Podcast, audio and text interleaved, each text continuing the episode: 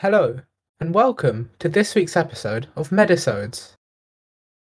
E-health is a very contemporary topic in healthcare, but a clear, concise definition of e-health is yet to be coined. This term is relatively new and was barely in use before 1999. With the rapid increase in popularity of electronics, the internet, and technology, due to its potential to make menial tasks easier. The term e-health now seems to serve as a general buzzword used to characterize not only the involvement of the internet in medicine, but virtually everything computer related in medicine. Indeed, this is a term not dissimilar to those such as e commerce, email, e solutions, and are all terms that have added e to the front to represent the shift to electronic versions of the original nouns. We must note that e-health is just one of the many terms that are used when describing the same thing, with digital medicine being another common term. Throughout this episode, we'll be using e-health and digital medicine interchangeably. Intel referred to e-health as a concerted effort undertaken by leaders in healthcare and high-tech industries to fully harness the benefits available through the convergence of the internet and technology, which, in simpler terms, refers to maximizing the use of technology in healthcare. The internet plays a large part in e-health, but it is not all that digital healthcare consists of. The use of robotic limbs in surgery may also be considered under the broad umbrella of e-health, yet there is no necessity for the internet in such an application. It is also quite clear that e-health encompasses much more than mere technological development in medicine, and its dynamic, ever-changing nature means that it is impossible now to pin down a certain specific definition. In a broader sense, the term characterizes not only technological development, but also a state of mind, a way of thinking, an attitude, and a commitment for networked, global thinking to improve healthcare using information and communications technology. The most common interpretation of the E in front of eHealth is that it stands for electronic. However, though this was the original intention, there are many other E words encompassed by the term eHealth and 10 of these in particular are notable to describing the nature of e-health. Firstly, efficiency. Efficiency is promised through the advent of e-health, reducing costs and saving time. Next, enhancing the quality of care. E-health allows for greater access to resources and further allows for improvements to the quality of care. Evidence is also a key concept within e-health. All new e-health interventions should be evidence-based, such that their effectiveness should not be assumed, but should be proven through traditional methods of scientific evaluation. Empowerment is another E that forms a crucial part of eHealth. It makes information more readily available to consumers and patients, which opens up new avenues for patient centered care and personal choice. Autonomy is a key medical ethic, and eHealth empowers this. Linked to this is the education of physicians and consumers. Both of these people can benefit from the vast amounts of information they have readily available, notably through the internet. The next E word is extension, for e-health involves extension of the healthcare system beyond its traditional boundaries, whether that be geographical, research, or conceptually. E-health must prioritize ethics and equity too, and must not be beyond our traditional tried and true values of medical practice, including the five principles of medical ethics and the NHS constitutional values, which continue to be found throughout medical practice today, despite the advent of e-health. There are a range of different terms that have been coined to describe specifics within the umbrella of e-health, but being relatively new, they are neither common nor confirmed as official terms, though they may be adopted in the future. Electronic health records enable the communication of patient data between different healthcare professionals and refers to an interconnected data storage between healthcare branches. E-prescribing refers to the use of technology in prescriptions, including printing or the doctor sending the prescription directly to the pharmacy. This means it's one less thing for the patient to remember to bring with them when they go to the pharmacy. Telemedicine refers to physical and psychological diagnosis and treatments at a distance, for example from a different country, and remains a concept of the future rather than a currently in operation technology. However, Due to the COVID 19 pandemic, many medical practices have had to shift to online versions, and with general practice being notably at the front. General practice is less specialist, requires less specialist equipment, and, and is very non invasive, and often involves just a conversation to start off with. And this means that general practice has been able to continue online throughout the COVID 19 pandemic. And this is a example of the benefits of e-health. E-health encompasses far, far more than computers that you see at your local hospital. It now plays a fundamental role in the management, running, and maintenance and operation of the NHS. And without technology, the NHS would not be able to maintain patients in the same capacity and quality of treatment as it does today. To elaborate and expand on how e-health is being implemented in the NHS today, I will hand over to Surya. Looking at the implementation of eHealth in the NHS, let us turn back the clock to 2002, where the National Programme for IT, known as NPFIT, was initi- initiated in England. This programme was delivered by an organisation called Connecting for Health. The programme consisted of dividing England into five clusters. Companies then bid for central contracts which are worth millions of pounds. These companies were then known as local service providers. This program's ultimate goal was to use technology to create an integrated health record for the NHS, which would be nationwide, known as the Electronic Health Record. The National Health Programme for IT claimed to implement the use of PACS, which was a technology to help store patient images and reports. This was left to the local service providers and no standards were set. However, by 2007, despite the lack of standardization, PACS was successfully implemented across England. However, due to local service providers being the middlemen between PACS suppliers and healthcare implementation, the costs were relatively high. PACS would help in the creation of a central data store known as CDS, which would act as a central data store so that all patient examinations, records, and images could be accessed by doctors from any hospital. However, the lack of connectivity between patient records and hospitals meant that the program's idea of creating a patient-centric integrated healthcare system failed.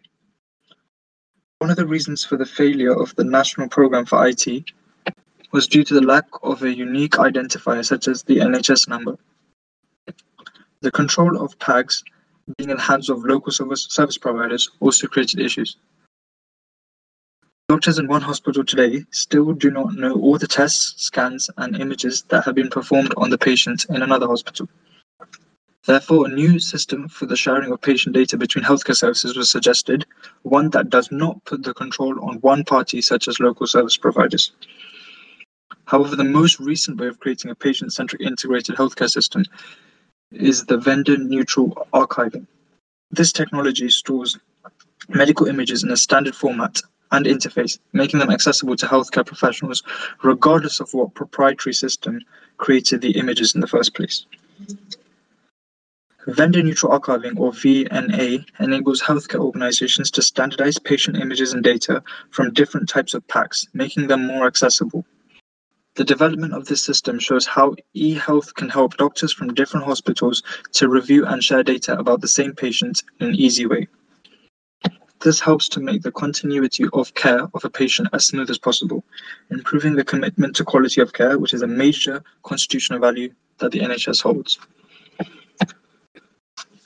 Looking at the future of the NHS and e-health, giving patients more control of their health can help us to make full use of the technology. For example, the use of Fitbits to constantly collect data about heart rates and other vitals after they have been discharged from healthcare services can help to improve continuity of care this data can be stored in the integrated systems so that all the healthcare services involved in the care of the patient can monitor the status of the patient even after they have been discharged. In the future, patients may be able to use more advanced technology to carry out urine tests, blood pressure checks, blood glucose tests, and general blood tests from home. Although this is already a possibility, the system could be made more valuable by connecting the devices to the patient-centric integrated healthcare system so that healthcare services can collect patient data without the need for regular checkup sessions. Now that we have looked at how the NHS has implemented eHealth and the potential to do so in the future, let us move on to Shrey, who will be discussing the benefits of eHealth. So there are many exciting opportunities that e-health can provide and also many benefits. The main two being increased efficiency and increased patient empowerment. It's important that patients and doctors are able to contact each other, even if they cannot meet face to face. A useful technology within this has been telehealth, which uses video calls and telephone calls instead of face to face appointments. It allows doctors to talk to patients and saves time, money, and travel, as well as making sure that patients are safe during the COVID pandemic. In rural areas, it also allows doctors to reach remote communities that may not have access to full healthcare facilities. eHealth also allows healthcare professionals to have constant monitoring of patients and have a proactive approach to taking care of them. For example, for those people with type 1 or type 2 diabetes, there's constant glucose monitoring, otherwise known as CGM, which helps to detect hypoglycemia and hyperglycemia. And using your smartphone, you can track your sugar levels throughout the day. And also, your doctor can also look at this to see how well you're managing your diabetes. There's also wearable technologies such as Fitbits and Apple Watches and other fitness trackers. And this gives people insight into their healthcare and allows patients to make more informed decisions.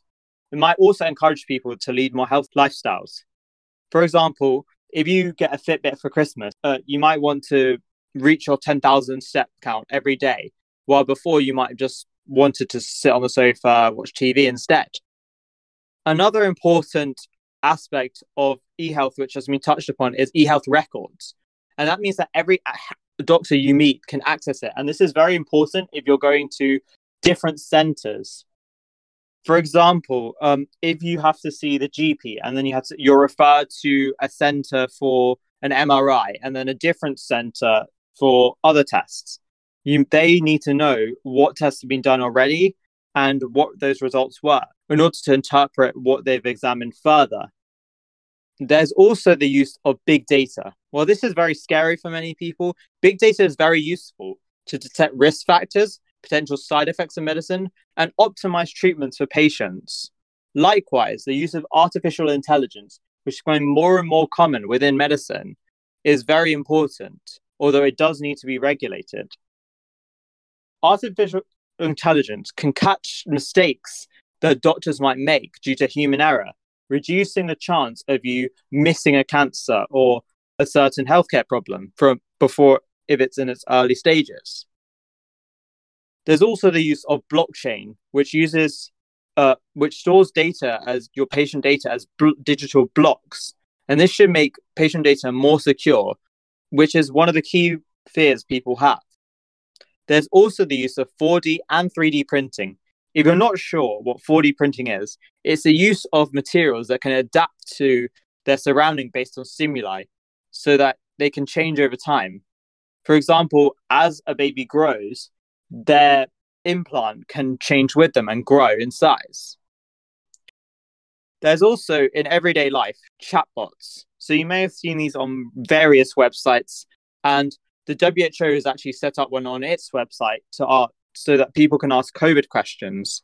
And this allows for direct patient doctor patient communication. Furthermore, eHealth can be used in education with virtual lectures, which helps with patient empowerment so that patients know what treatment options are available and which one is best for them.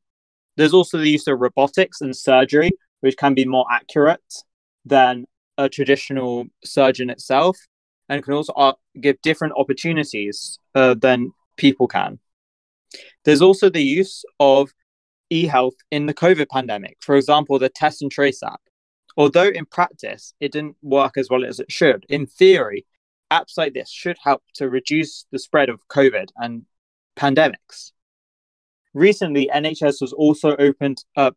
Recently, the NHS has also launched an app which help which will allow you to access your patient records, your prescriptions, and also able to contact your d- GP directly rather than having to go to the surgery.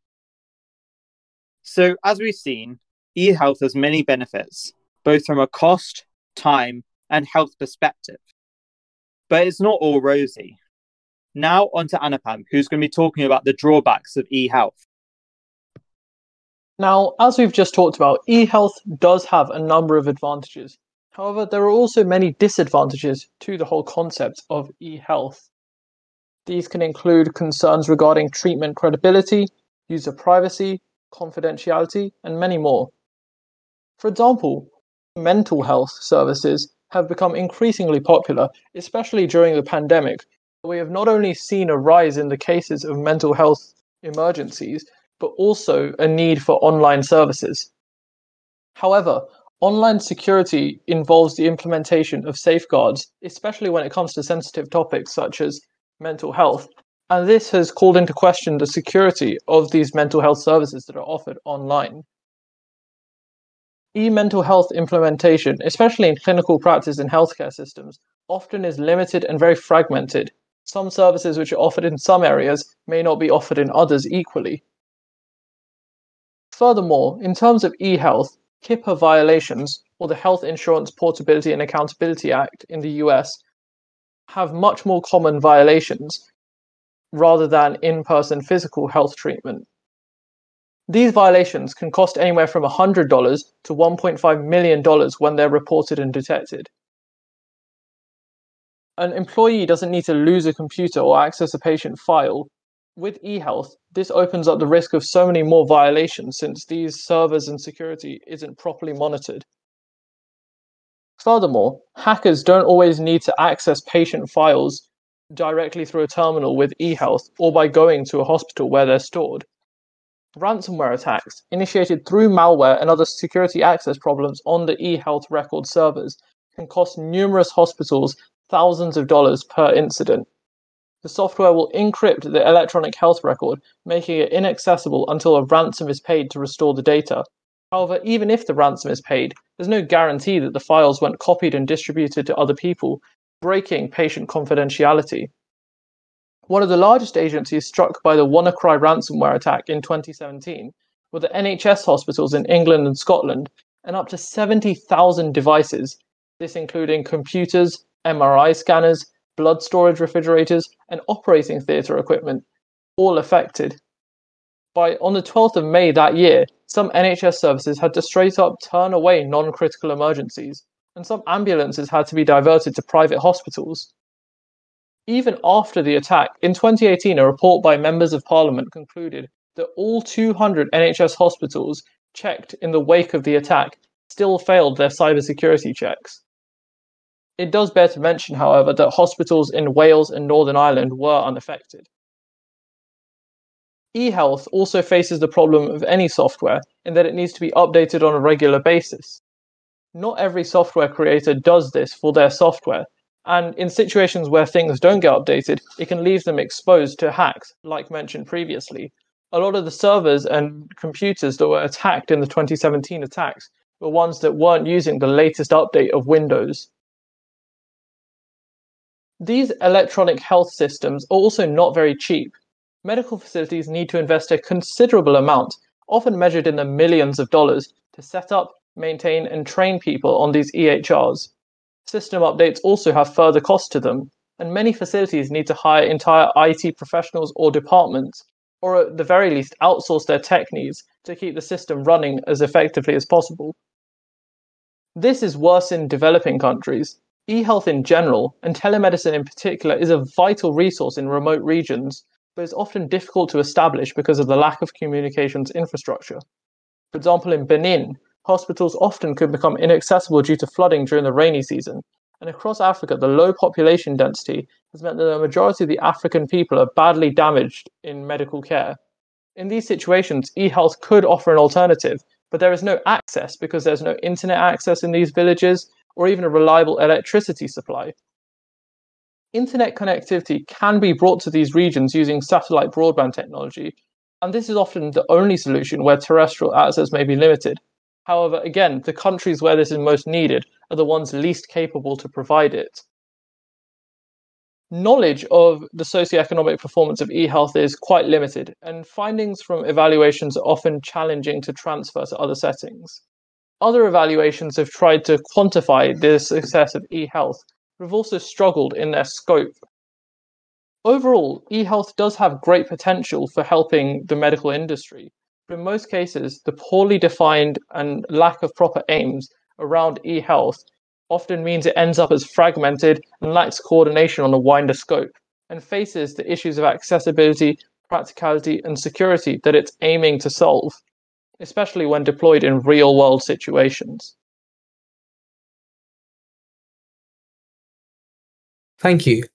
Now that we've discussed eHealth, the positives, the negatives, and how it's implemented in our NHS and indeed throughout the world, we can consider the fact that it is not all good and that technology does have its disadvantages, but people do tend to gloss over these. And if the disadvantages are neglected too much, then we have problems with technology, such as the cyber attack that Anupam mentioned. I hope that you have a better understanding of e health after listening to this episode, and be sure to tune into next week's episode for more contemporary medical information. Thank you, and be sure to subscribe, comment down below, and like this video.